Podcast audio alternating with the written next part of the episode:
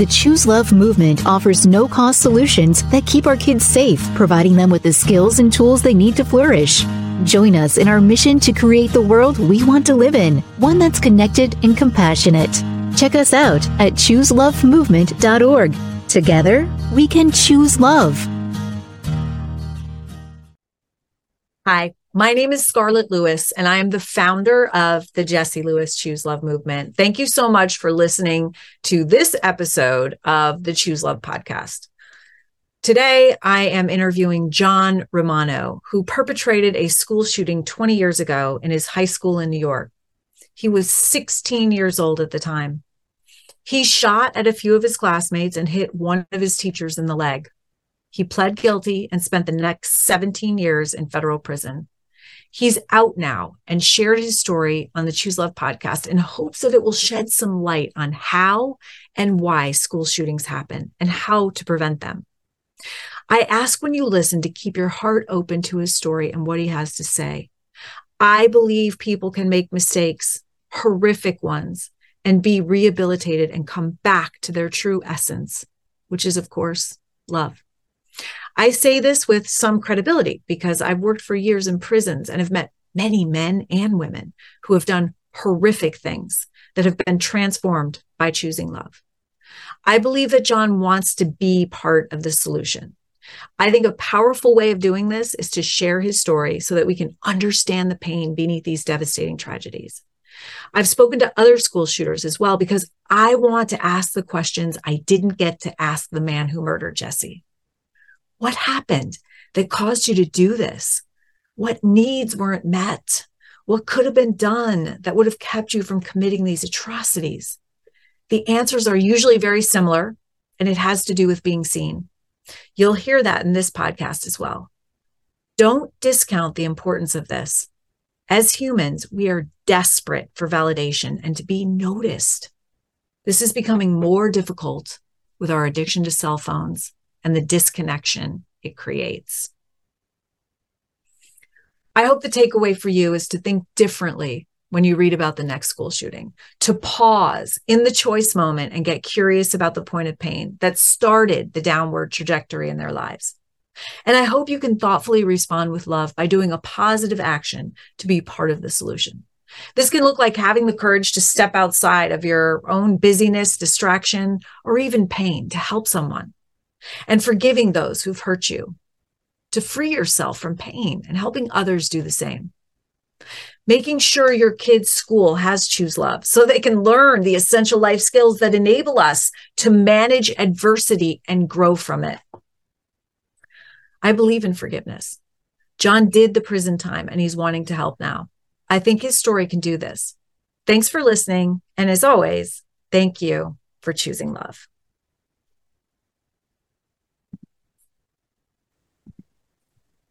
Hi, Scarlett. Hey, Jon. How are you? I'm doing pretty good. How are you? Good. I'm good. I've Just been lo- running all over the place, busy with Choose Love. well, that's a good thing. I know it can be overwhelming at some times, but uh, I'm sure you're doing well. Uh, I love the background, by the way. That's that's new, I think, right? Oh, I don't know. Is it? Maybe I didn't have it on last time. I can't remember. I usually yeah. have it up. Uh, maybe I just didn't notice. It sticks out to me today. I love it. So yeah, yeah. Thank you. Always yeah. spreading the message of love. It's it's a very powerful message, and, and yet again, I would love to to commend you for for your path and your journey and everything that you've been doing. It's it's amazing and it's inspiring. Thank you, Jon. I really appreciate that. I'm looking yeah. forward to doing our our second rent our second edition of mm-hmm. the Jon Romano podcast here today on Choose Love. And so yeah. why don't we just why don't we just start? You want to start? Yeah. Let's okay. let's go for it. Awesome. All right. Uh, welcome everybody back to the Choose Love po- podcast. I am here with Jon Romano again because we had so much to talk about that we thought we need to do another episode and uh, we have a lot to talk about this time so uh, jon if you could just i don't know if it's better for you to recap or for me to recap the first podcast um, but i'm just i'm i'm continuing on personally in my search for the truth the search for the source of pain that could lead someone to want to harm themselves and other people. Usually, homicide homicidal ideation starts with suicidal ideation. And uh, I'm talking with Jon because um, a few decades ago, you threatened, you actually broke into your high school and with a gun uh, with the intention of killing yourself, is what you've said. And that turned into um, what, you know, unfortunately became a school shooting, technically. And uh, you were, uh, you went to trial, you went to prison for a long time, and now you're out and wanting to be part of the solution wanting to talk to people about what happened, wanting to explain yourself, not excuse yourself, but explain why. And that is exactly why I wanted to host you on this podcast, Jon, because I want to have those conversations. I know that you made a huge mistake, and I've made huge mistakes too. Um, you went to prison and you you paid for that mistake. You're out now and you want to make the world a better place. And I really appreciate that. I mean, we learn as human beings from our mistakes. I hopefully, I know I've learned from mine. And I believe that you have learned from yours. You've thought about it, you've turned your life around. And in fact, when you got out, um, and if you want to hear more in more detail about what happened, you can listen to the first podcast. But I really wanted to pick up this one with where we left off, which was uh, you getting out of prison, you coming back home, and uh, and then we were going to talk about what happened after that. So, do you want to start there, Jon? Yeah, um, and yet again, thank you for for having me on. Um, and you saying that you want to get to the, the core right? And to have that difficult conversation which it is a very difficult conversation um, and, and, coming from your standpoint I, I can't believe it. It's it's amazing that you're doing it and willing to talk to me so thank you. Um, so yeah i had spent almost 17 years in prison and when i came home um, i had different jobs. I was very lucky to be able to find work but I ended up going down the path of trying to help those in the community who needed it most. And I was working at a homeless shelter and I was running a clothing pantry and I was able to interact with people every day. And I loved it because that job saved me in a way, even though it would later almost kill me. That job saved me because I had a sense of meaning and purpose where I believed that I was a good person, that I was somebody who had done something horrible, but that didn't mean that I was forever a horrible person, right? That I could still be somebody of positive value to uh, those around me and the community. So, yeah, I, I was working at this uh, homeless shelter for a while, and and actually, um, actually, you know, before before we go there, could we just mm-hmm. go back just a little bit because I want, yeah. Um, the the people listening may not have li- may not go back and listen to the first podcast, and I just right. I just um, want to hear from you one more time. Um, I know that you were very you were you know obviously without hope. Anybody who is going to uh, bring a gun into their school, e- even with the intention of killing themselves, is hopeless. Right. And yeah. uh, so that's what you were feeling. And then, uh, you know, y- you say that you did not mean to, you meant to shoot the gun up in the air, but people thought that you were shooting at them. There was a skirmish.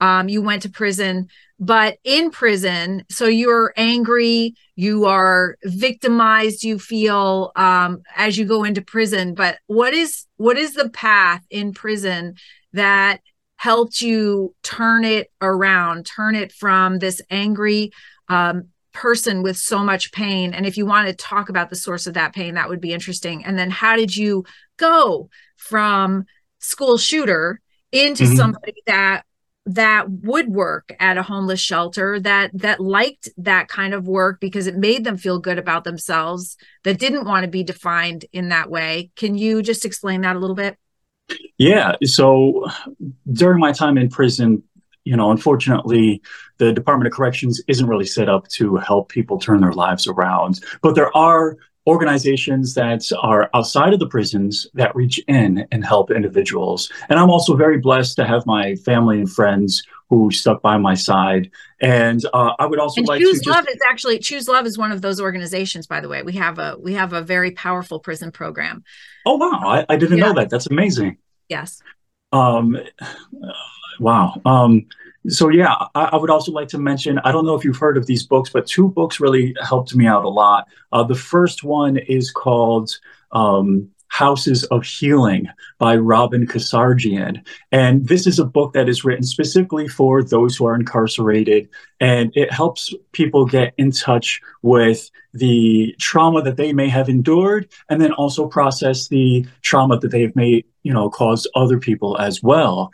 Um, because a lot of people who've been incarcerated who have lashed out and hurt others have also been first hurt themselves. So it was very important for me to read that book and to be able to kind of get in touch with the uh, hurt that I had experienced. I'd been sexually abused as a small child. Um, which you know had been a source of pain. And again, I loved how you said that you know we're not making excuses for what I did. We are just kind of putting the pieces of the puzzle together so that people can have an understanding um, of what led me to be in a disturbed mindset. Um, so again, there's no justification, but for me to really deal with that trauma uh, from a young five, six, seven year old who was being horribly abused, um, and then also dealing with the pathway to violence, which you know the pain and the frustration kind of first goes inward like you said. Suicidal ideation is first and foremost in my mind where uh, as a teenager even though i had reached out for help i began to feel hopeless. Again that key word that you had mentioned. And the hopelessness for me it began to also turn into anger because it was well i've asked for help. I've reached out. I've interacted with some of my school officials who wanted to ignore me and brush me off. And so that turned into the anger and the frustration. And now it's just that now it's not just me wanting to hurt myself but i also want to make sure that others feel my pain that others can no longer ignore me. And so that's what led me down that path to go into my school that day where I wanted to die and I also wanted to spread that pain to others. And so uh, with that, you know, um, dealing with that while I was in prison with this book as a guide, uh, it was really eye opening, especially when I was able to. It's very rare, but when you're in uh, prison and you're able to get around other people who are willing to be open and vulnerable, I mean, that's uh, hard to come by even out here in society, especially for men, uh, where we try to be, you know, tough and strong, and vulnerability is a sign of weakness, when in reality, it can be a sign of strength. So when I saw somebody else who was willing to open themselves up and be vulnerable, talking about this, you know, the same things that I've been reading in this book, it really empowered me to start to open up myself first to um, really process it within my my own mind, but also to talk about it with my family and to share with them these horrible things that they didn't know had been going on. Um, and yeah, that really led to a, a strong sense of healing. Um, and then I, I, would like to mention there was another. Sorry, it go takes, ahead. It actually takes a lot of courage to uh, face pain that you have instead of resisting, avoiding, or numbing yourself. It takes a lot of courage. And I just wanted to say, um, I found a quote in an article that you had said in one mm-hmm. of your talks. My goal that day was to go in there and die in front of people so that they would also be in pain, so that they would also be struggling, just like I felt I was. And that you basically said you wanted to be seen you you didn't felt seen you didn't feel heard and you thought that this was the only way that that was going to happen. Is that right? Yeah so uh, again this is the disturbed mindset i was in um, obviously most teenagers feel unseen and unheard to a certain degree. Um, and unfortunately i i just took it upon myself to to force myself to be um, traumatizing everybody else the way that I did. And uh, so yeah, so that was the thing, and that's why I also tell people that I've learned uh, through my own healing process is when we talk about how hurt people hurt people, there's the other side of that, which is healed people heal people. So those of us who have been through the darkness, whether it's somebody who maybe just struggles with depression or anxiety or any other brain disorder, you know, or situation in life, You've been through those hard times. Now you can help others through their hard times. And that's what I'm trying to do today. And when I speak out, it's again, not trying to justify what I did, but it's to give a little bit of understanding to people so that one, uh, those who may be in that dark place right now can understand that one, you're not alone. And two, there is a way out that does not include violence, whether towards yourself or towards others. I want people to know that you can have a good life. You can find those who are willing to help you. You can connect with them and you can have the good life that you want and you deserve. And on the other side of that, I also want people who maybe you haven't been struggling, maybe you haven't been through a, really dark depression and you don't understand it but you want to, or you're somebody who's in a position of power where you're a teacher or even a parent or law enforcement counselor. You want to be able to better connect with somebody who is on that dark path. So here I am. I know it sounds um, very, you know, just irrational because that's what it is. But I'm trying to give to you the thought process that was going on within my mind when I was a teenager so that we can make those changes and help those people who need it so that nobody does anything like what I did. You know, it's interesting because we're trying to do the same thing.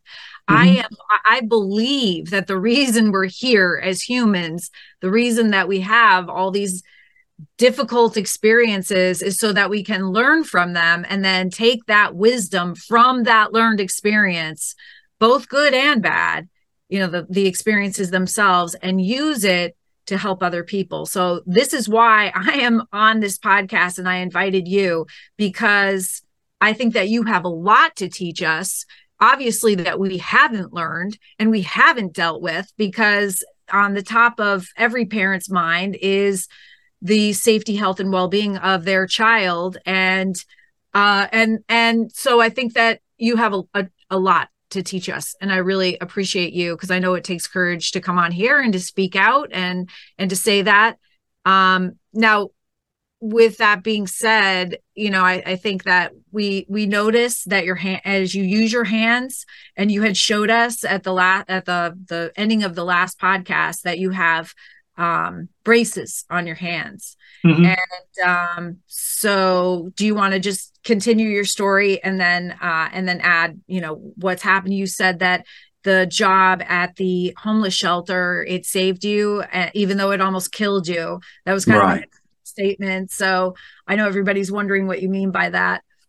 Yeah so um as i was working there for a while and uh, interacting with those who need help the most, but they're also usually dealing with their own mental health struggles, um, and yeah, so one day, um, August 29th, uh, 2022, um, while I was at work, an individual came in and he was, you know, coming in looking for lunch because we were a daytime service.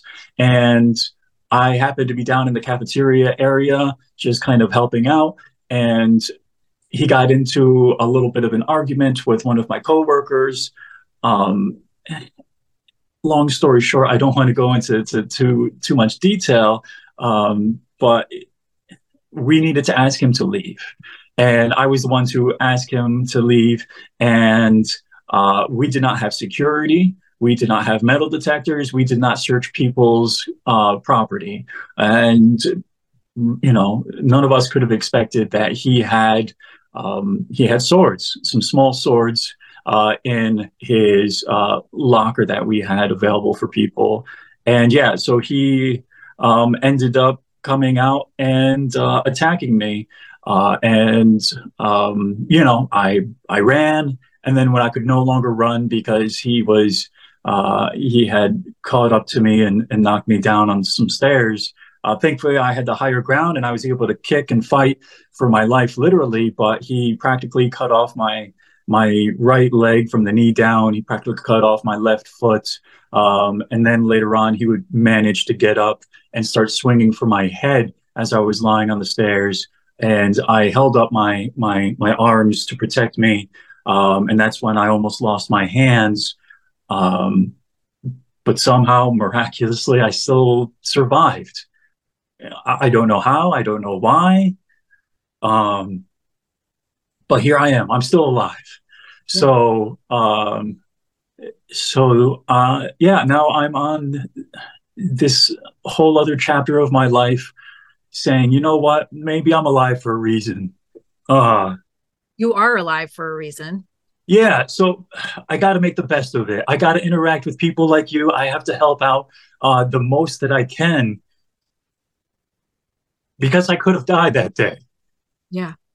And uh, so it is. I, I don't know. Uh, you know, if you on a spiritual level, why am I alive? I don't know, but I'm going to make the best of it, uh, and I'm going to do what I can to speak up and to help and to share this unfortunate perspective that I have.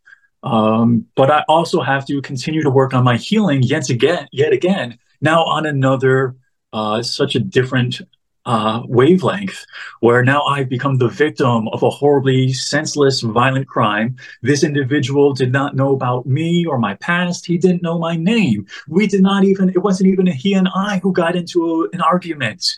You know, um, the, the individual who he had gotten into an argument was more like behind the counter, you know, where they were serving lunch. Uh, so I guess he just kind of latched onto me, targeted me, seen me as the person that he hated the most, and was blaming me for everything.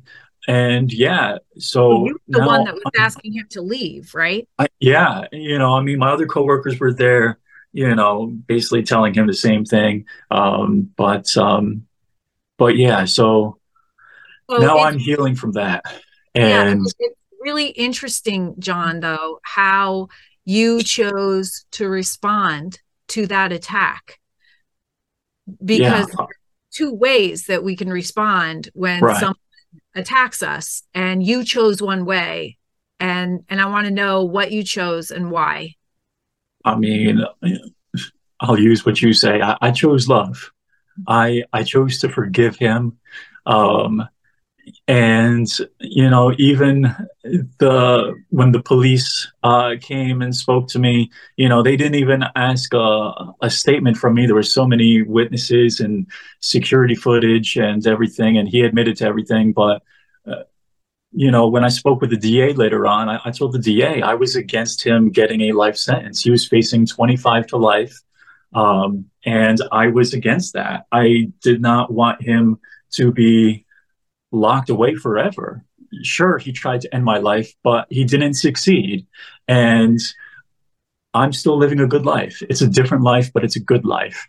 And I want him to be able to have the opportunity, and I want to um, hopefully you know, call for more resources in the prison system, more organizations in the prison system, like yours. You just mentioned that, uh, to be able to help him and turn his life around. And the forgiveness aspect is forgiveness is not saying that what he did was okay or that it wasn't a horrible thing or that he shouldn't be held accountable. Me forgiving him is me being able to say, you know what? I'm not going to hold on to the anger anymore. It's burned its natural course, and I don't want to add fuel to the fire anymore. I'm going to let it go. And, you know, it, it's time for me to move on with my life. Yeah, my life will be, like I said, different, but I'm not going to be mad at him anymore. I'm I'm going to wish him well, which I was able to do um, in court when he was sentenced. He he eventually, um, you know, he was offered. Um, first, they were trying to get him to plead guilty to 20 to life, and that's when I told them, I said, no, I don't want him to have that life sentence on the back. Uh, so they offered him a 25 year sentence um, where he won't have to see parole. He'll just simply do uh, his time and go home. He has the opportunity to go home after 21 years, um, as it is in New York State. You do 85% of your sentence. But, anyways, uh, I say that to say that when in court, I said that to him I forgive you. I hope that you're able to find those in prison that I was able to find in prison who are on the right path, who are trying to do the right thing and turn their lives around. And I wish you well. And I believe that, you know, maybe that'll help him. Maybe that'll be, you know, fuel for him to turn his life around. But at the end of the day, it was a way for me to say, I'm I'm moving forward with my life. And I'm not going to allow anger to, you know, be the it, it's not going to be the fuel that that I run on anymore. I'm I'm going to run on, you know, choosing love, I guess. That's that's amazing that you did that. I think anybody that's listening now, even if they are listening um, with some amount of reservation to what you're saying, I mean, that would be hard for anyone to do to forgive somebody who who caused them to be disabled for the rest of their life. And we can see that in your hands. Yeah. and i don't know you know what the disability is with your legs or your feet but that's a hard way to live. And that is really that is really beautiful. Do you think that the experience your experience in school and the whole incident with the gun do you think that that helped you come to the conclusion that forgiveness was the way to go? Yeah, because of the fact that I went through such an extreme where I was forced to have to look at very deep within myself and recognize the darkness within myself, the struggles within myself, but also I had to deal with all of the pain that I had from different sources of my life. Um, and I worked on that, like we spoke on, before the attack ever happened. So when the attack happened, I already had those uh, capabilities within me to forgive, to put myself into somebody else's shoes and to see that you hate the action and not the actor, right? That you believe that everybody is capable of, or everybody should be given the opportunity to have resources to turn their lives around. And I believe that for him, I believe that for others, you know, and I say that with the reservation of I do believe that there are some people that deserve to be uh, in prison for the rest of their lives. But even those people who deserve to be in prison for the rest of their lives, they deserve those same opportunities to turn their life around and to live a good life. You know, even if it is in prison, they deserve to find that peace of mind, that you know find that sense of healing within and that they may be able to talk with others reach out with others and hopefully heal others before other people go down the same path that they did. So if somebody deserves to spend the rest of their lives in prison so be it. But allow them to have that opportunity to turn their life around to help themselves to help other people because as we speak of you know those who have been through that darkness can help others when they're in that dark place and so many people who have been incarcerated or currently are incarcerated can be sources of healing for many people. Absolutely. And I want you to know that we have a program within the prison system that does that. So, yeah. uh, one, uh, we have um, lifers, so people who are in for life, actually teaching mm-hmm. this teaching the choose love formula which is courage gratitude forgiveness compassion in action um, teaching that to inmates so that when the inmates get out they have these essential life skills they know how to have healthy relationships and how to manage their emotions and how to make responsible decisions all the things that we have to learn as humans and then we have to practice for the rest of our lives they are learning them and they are doing good things with them from behind bars because they will not get out, but they have found a purpose mm-hmm. through love and helping other people. That's amazing. And, um, you know, I, I hope that you're able to spread that to other states uh, and, and, to turn those prison systems around where you're introducing this new program that is lacking in many places. I can tell you here in New York State, there are some uh, programs, but I don't think anything on that level, on that sense of depth. And, um, you know, I would love to talk with you in the future if we can work together on making that a reality in the New York State prison system. Yeah, let's definitely do that. Um, you know, I was thinking, I, I doing a little bit of online research before we had our first podcast. Mm-hmm. I was watching some of your social media. Yeah. And, you know, you have at that time, I think I just came on the scene at the time when you had a lot of pushback from people.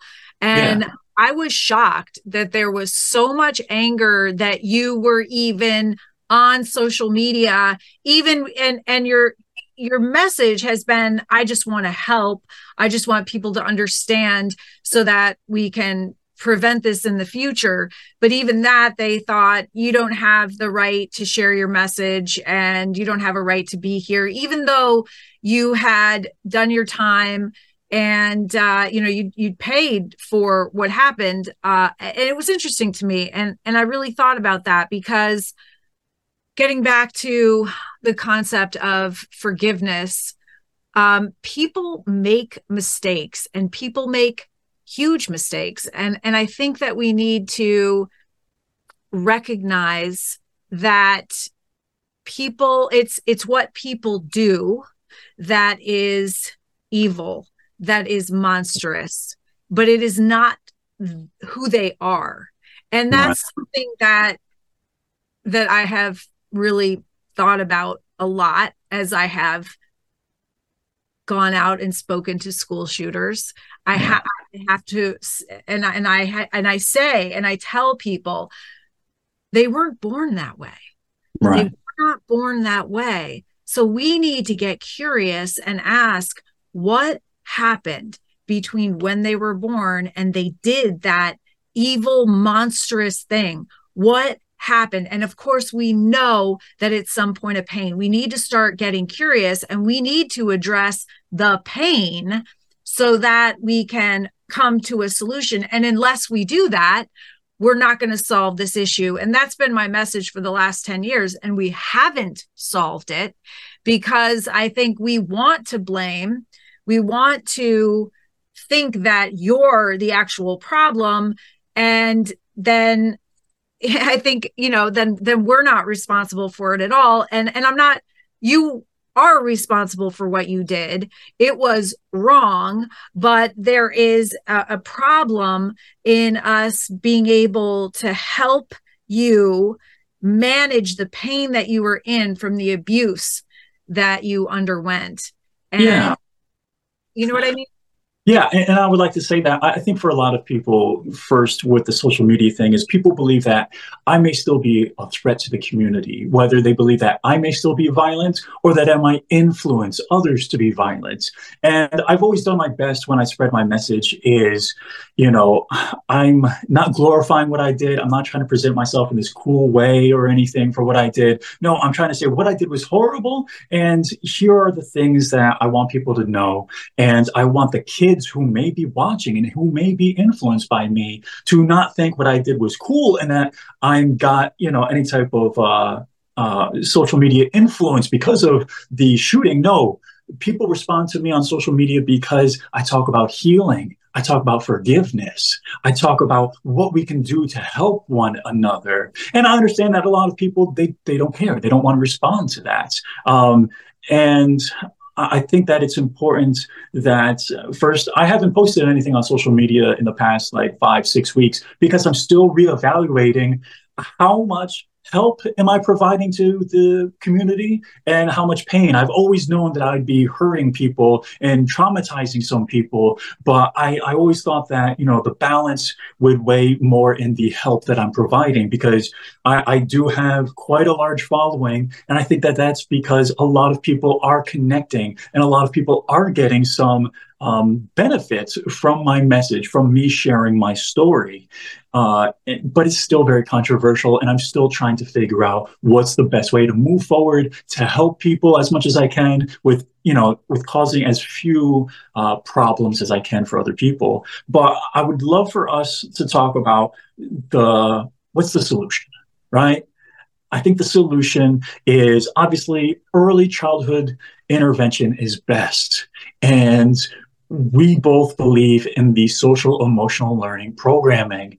And I think that if we can get that into more schools, if we can be having teachers able to have these discussions with students, um, whether it's you know providing them with more tools, more um, understanding of what's going on within them, what's going on within those around them, how to help themselves, how to help other people. That is one of the biggest things that we can be doing, not just to prevent school shootings, but to prevent suicides, to prevent addiction, to prevent all those people, because the vast majority of people who suffer from some type of mental health issue, they suffer in silence and they, they never lash out and hurt other people. And I think that it's important that we focus on that and we get that into the school systems. And then hopefully we can even be um, presenting the same information for adults and helping adults. But I think obviously the best, the most influential thing we can be doing is that early childhood intervention, kindergarten through 12th grade. I believe every year some type of age appropriate um, social emotional learning program should be there. And I believe, and I've made videos and talked about it, you know, because teachers ask me, how can I help? What can I do? Well, listen, if you're an English teacher or a history teacher, when you're sharing a story with your students, make sure not just ask them what happened or why did it happen, go more deep what were the emotions that the characters were feeling or in history class? You know if you're talking about current events or history what were the emotions going on? What were maybe some of the um, red flags that popped up if somebody did something wrong that others could have noticed or that the individual could have noticed within themselves? So in this way you're teaching children empathy and you're also teaching them how to recognize what's going on within them how to recognize when they may need help how to ask for help, and you're also teaching others how to accept when somebody asks for help. Because I think that's another key issue is that when people ask for help, sometimes there might not be resources, which we should be working more on. And sometimes people just don't know what to do.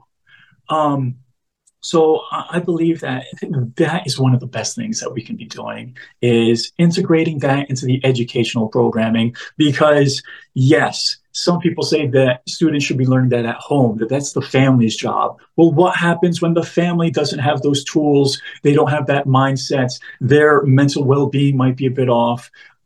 You're just going to end up promoting this generational um, I'm, I'm trying to think generational violence, generational pain and suffering, you know, mental health issues just gets passed on without that intervention from outside.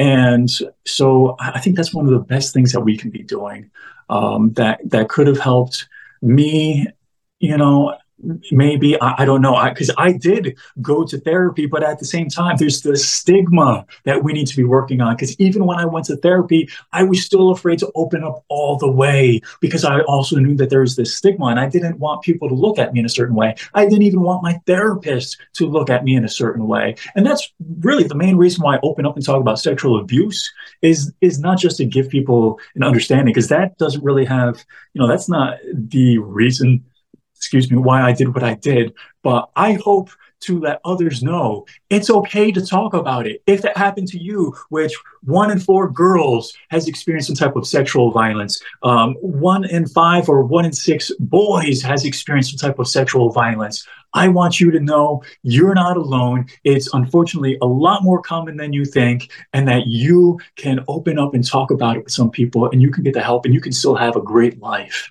no matter what happens to you, you can still have a great life. Yeah, that's beautiful, uh, Jon. And you know that we are totally aligned in that.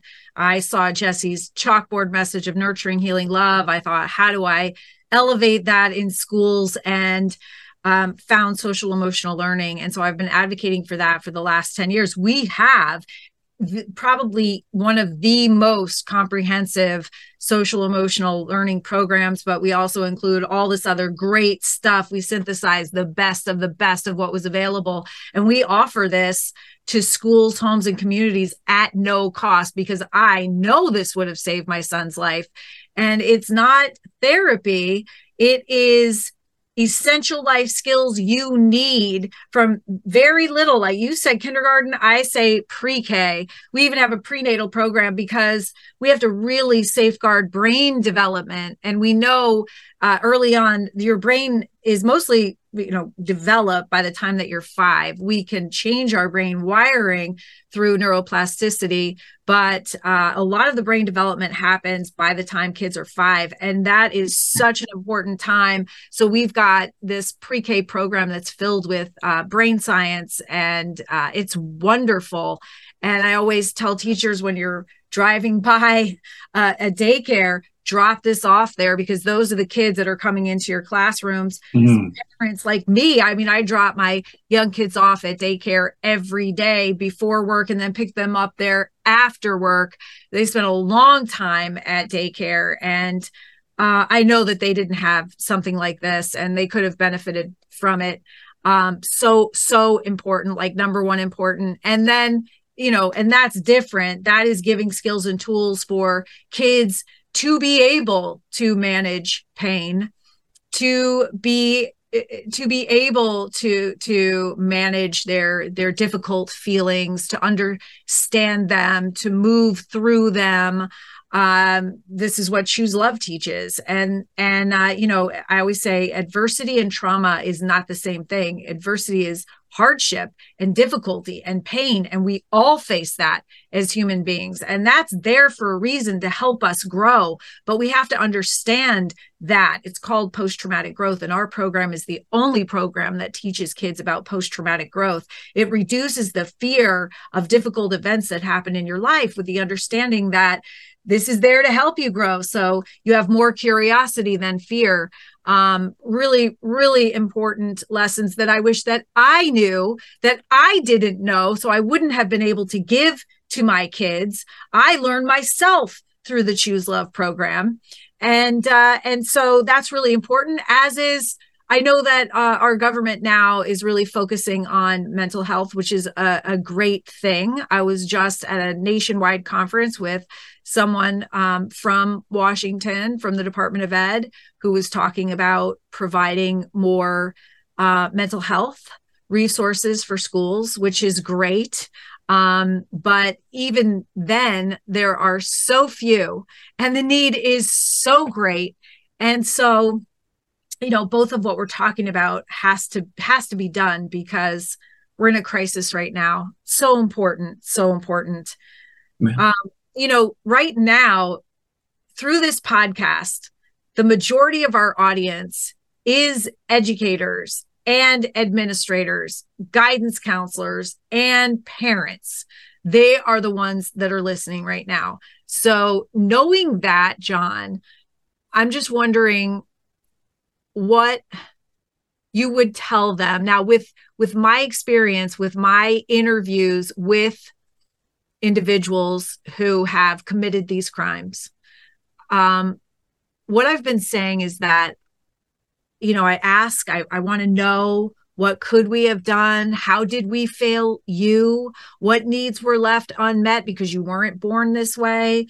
Um and i want to ask that question but if if I boil it down to one word, I've been saying it would be the word seen that the the guys that I've spoken to that have perpetrated these crimes do not feel seen. And I think that you alluded to that maybe in our previous conversation. But with that in mind, I'm wondering what you could say to our audience right now. What changes could they make in how they approach their kids? And, and really kind of what what do you wish, Jon, had happened for you when you were growing up I mean, obviously, you would wish that the abuse didn't happen, but it did. So, and it does a, a lot for kids. Kids are struggling right now with a lot of things. So, what would you, what kind of advice would you give the educators and the parents listening that you would have liked to have? Yeah. So, knowing that your audience is mostly a lot of those people, right?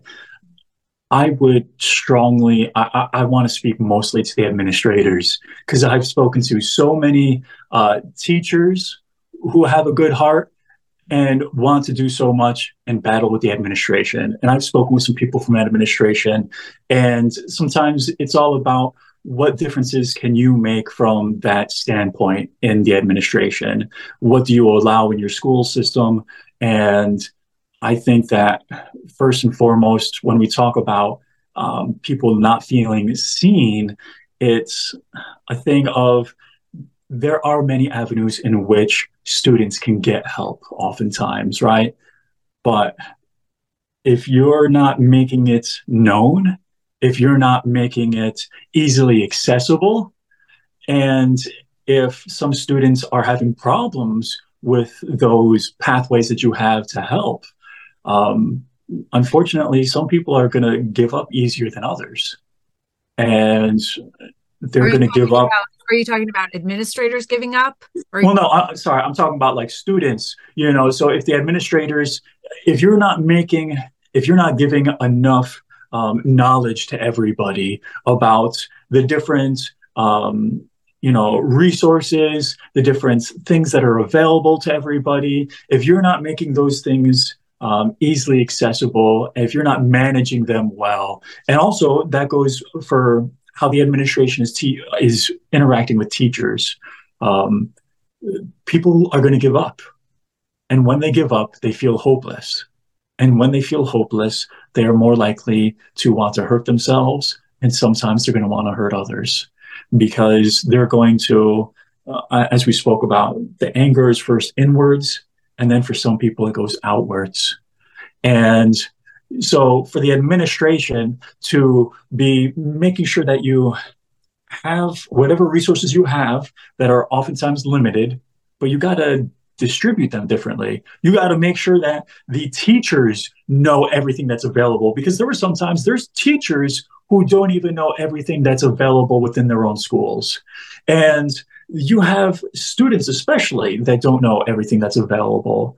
Um, but I think that parents, parents don't know because I've been one of those parents. Yes, yes. Needed help and has not known a thing about what my rights were or or you know the help that was available to me yeah so i'm thinking for administration you got to be more open. Your communication has to be more open but you also have to if things are not working you have to change them up.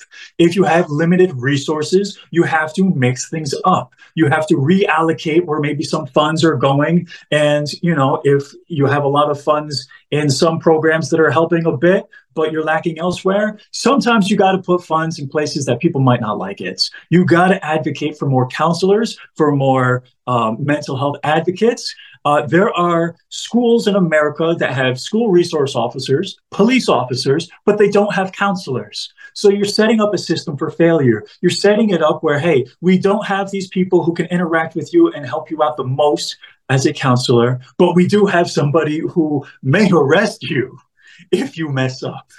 You know, what kind of uh, you know what kind of message is that sending to kids, and what kind of you know um, system is that for your finances? Where you're opening it up to the police to come in, but not for counselors to come in. Um, you know, so that's one of the things that, that always catches me is how many people like i said i talk to administrators too who struggle because you know they have people over them as well sometimes. You have to allow more openness more communication and honestly more love. You have to allow the fact that if you're just a teacher and your administration isn't allowing you to uh, to really to be open with some things they're limiting what you can and cannot teach find a way around it find a way to connect with your students. Find a way to also open up yourself and share with your students the struggles that you or other adults have been through and made it through. Because that's another thing. I think we spoke about that before, but a lot of times as adults, it's important for us to open up to kids and to let them know the struggles that you may be going through. Yeah, they might be a little bit different in today's generation than 30 years ago, but you know what? A lot of us did things that we're not proud of, or a lot of us went through struggles. A lot of us were victimized or did something horrible, but we're able to get back on the right path and still able to have a good life. And there is hope for you. No matter what you're going through, no matter what you've experienced, no matter what you've done, there is hope for you. And you got to let your, your kids know that. You got to let your students know that. And the best way to do that isn't just by saying it like that, but by sharing stories. And that sometimes is the hard part of how do you share stories of like, yeah, you know, uh, I lived a crazy life, or somebody else you know lived a crazy life, um, but made it through uh, that can be very important. And I've known some of my friends who have kids, and that really connects. That really allows then the kids, the students, to then feel more comfortable also to open up to the parents, to the teacher, to whoever they're interacting with, because it's not a one way street. You have to have a two way street. You have to let them know that, yeah, here's some of my life experiences. Here's me opening up to you and then that's when they're going to reciprocate sometimes more often than not and eventually open up to you and let you know that they may be going through something similar or that they may be struggling that they really don't feel so alone anymore that they now feel seen that they now feel heard understood and that they now can maybe see those pathways to see those ways in which they can make their way life forward and the people who they can connect with the teachers, the administrators, or the parents who are open and connecting with the kids that way.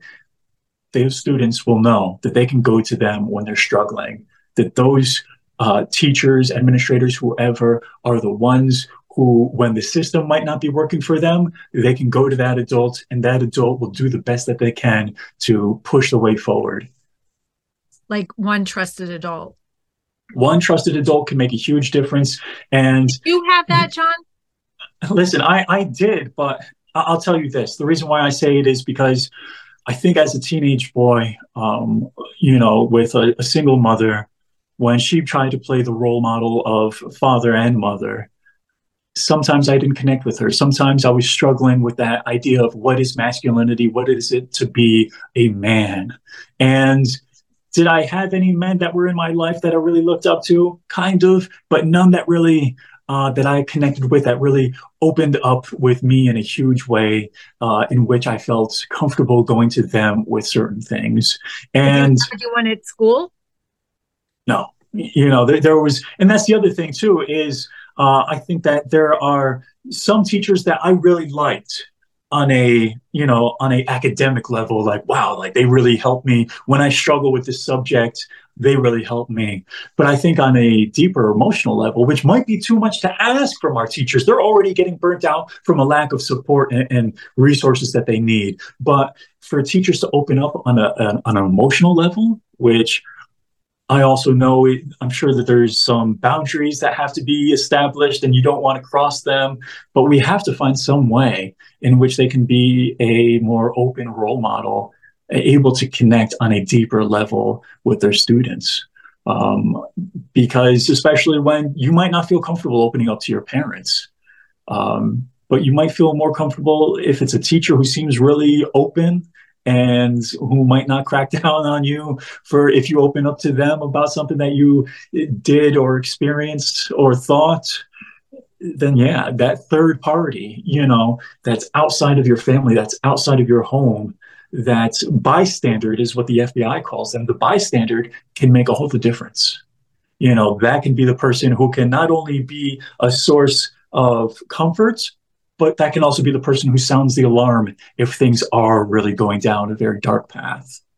Is there something you could point to that you could say if if I had that if mm-hmm. they did this, I would not have done what I did. Is there something you can point to? Yeah. Um some need I mean, that was unmet that if it was met, you would not have done what you did. Yeah, I, I think that it was definitely um you know, whether we're talking from the, the, the school standpoint or societal standpoint, I mean, I think it's really that um, that that male role model in my life that was not just there for me because I did have like an uncle, you know, or two that were really good, but somebody who was more on a deep emotional level that I could have connected with. Um, I wish I had had that. I wish, um, I wish I had had somebody who it wasn't just I looked up to and wanted to be like, but I wish I had somebody that I felt more comfortable opening up to.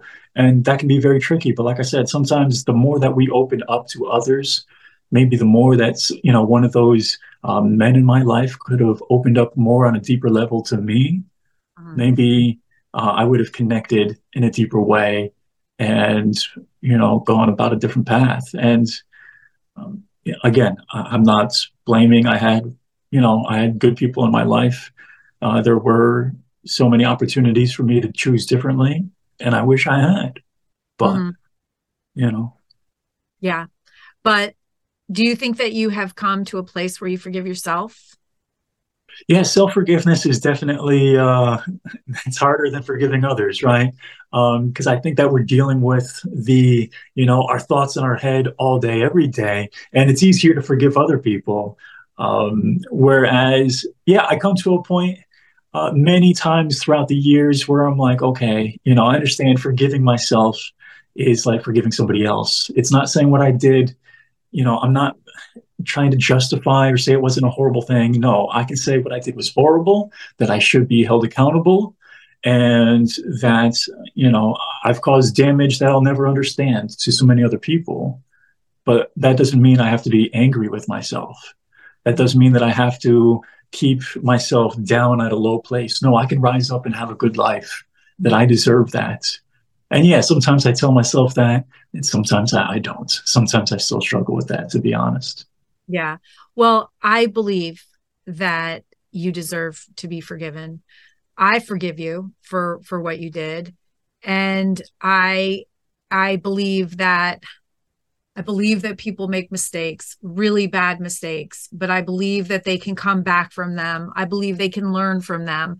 I believe that we're all here to learn from difficulty, adversity, trauma in our lives uh, even even mistakes, even bad mistakes, and use what we've learned to help other people. And I see you doing that.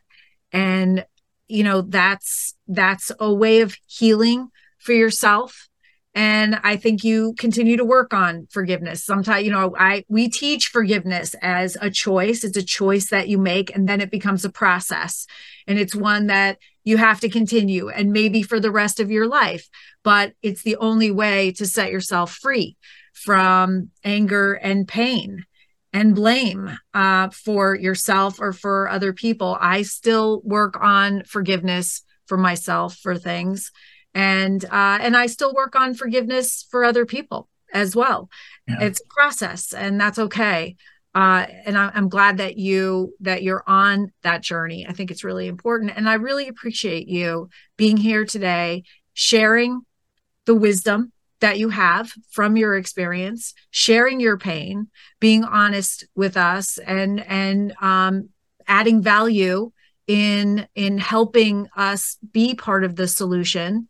And i do look forward to working with you going forward uh, to to see if we can get the prison program in new york state and to reach out to schools too. And uh, and i think that you could you have a lot you have a lot of wisdom to share for um, for young men in particular. And i think that you could be the role model that you always wanted to have for other people. Because i think that especially now in society there is a dearth of very strong male role models and we need them and uh, and so anyway i i thank you for joining us once again today this is part two and audience, if you have not heard part one, you're going to want to go back and watch part one. And uh, you know what? I'm thinking there's probably going to be a part three about how we're working together to make the world a better place. That sounds amazing. Thank you so much for having me on. And to your audience, I really appreciate the opportunity to to speak to people. And um, I, I hope that some of the things that I've said have been helpful. Thank you, everybody, for choosing love. Hey, hey, oh. It's all part of us. We can all choose love. It'll lift you up if you let it in. Let the healing